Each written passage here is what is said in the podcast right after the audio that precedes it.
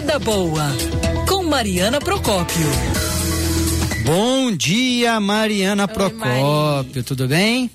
Bom dia, Mário, tudo bom dia, Fran, bom dia a todos. Bom dia, Antônia, a pequena já acordou?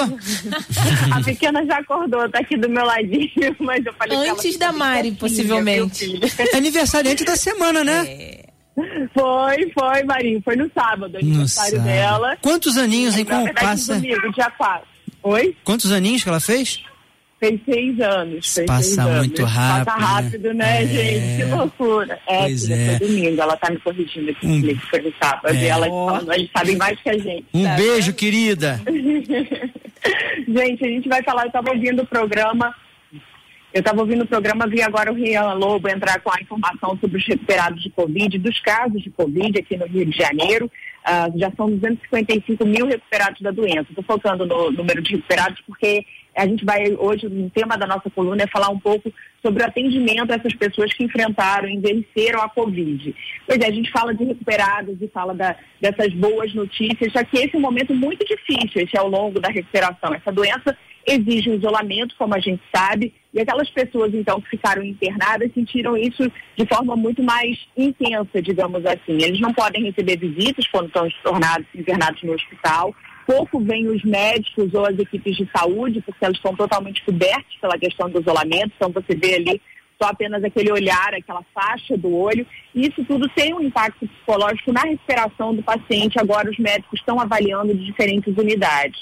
Quem afirma para a gente é o médico Antônio Eduardo, que é gerente médico do Hospital Badim. Além do aspecto da gravidade, há o aspecto do distanciamento. A gente reclama do distanciamento social, de ficar em casa com a família. Imagina você, o distanciamento que você pode ter de ter que ir para um CTI e, de repente, nunca mais ver ninguém que você ame.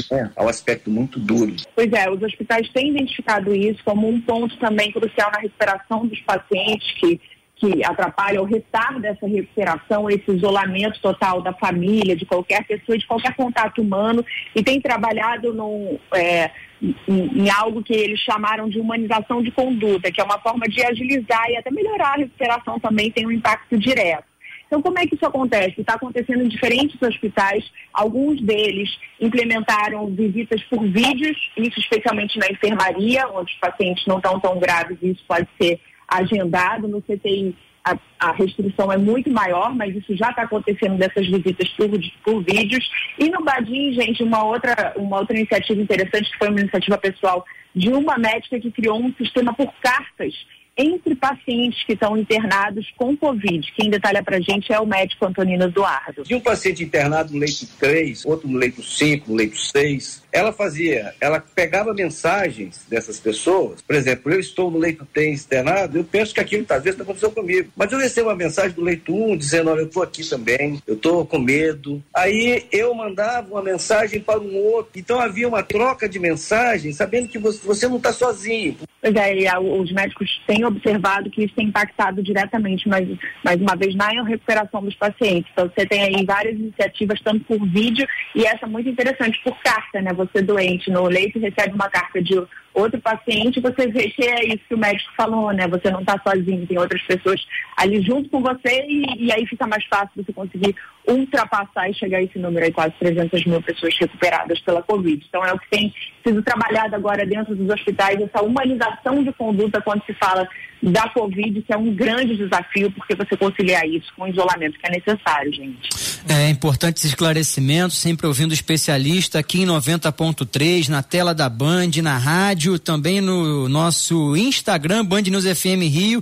A Mariana Procópio sempre tem um encontro com você. Faça o convite, Mari. Claro, terça-feira, gente. Terça-feira já é dia de saúde, pra gente falar ao vivo na Band News FM Rio, 7 da noite, no Instagram. Vocês podem mandar suas dúvidas.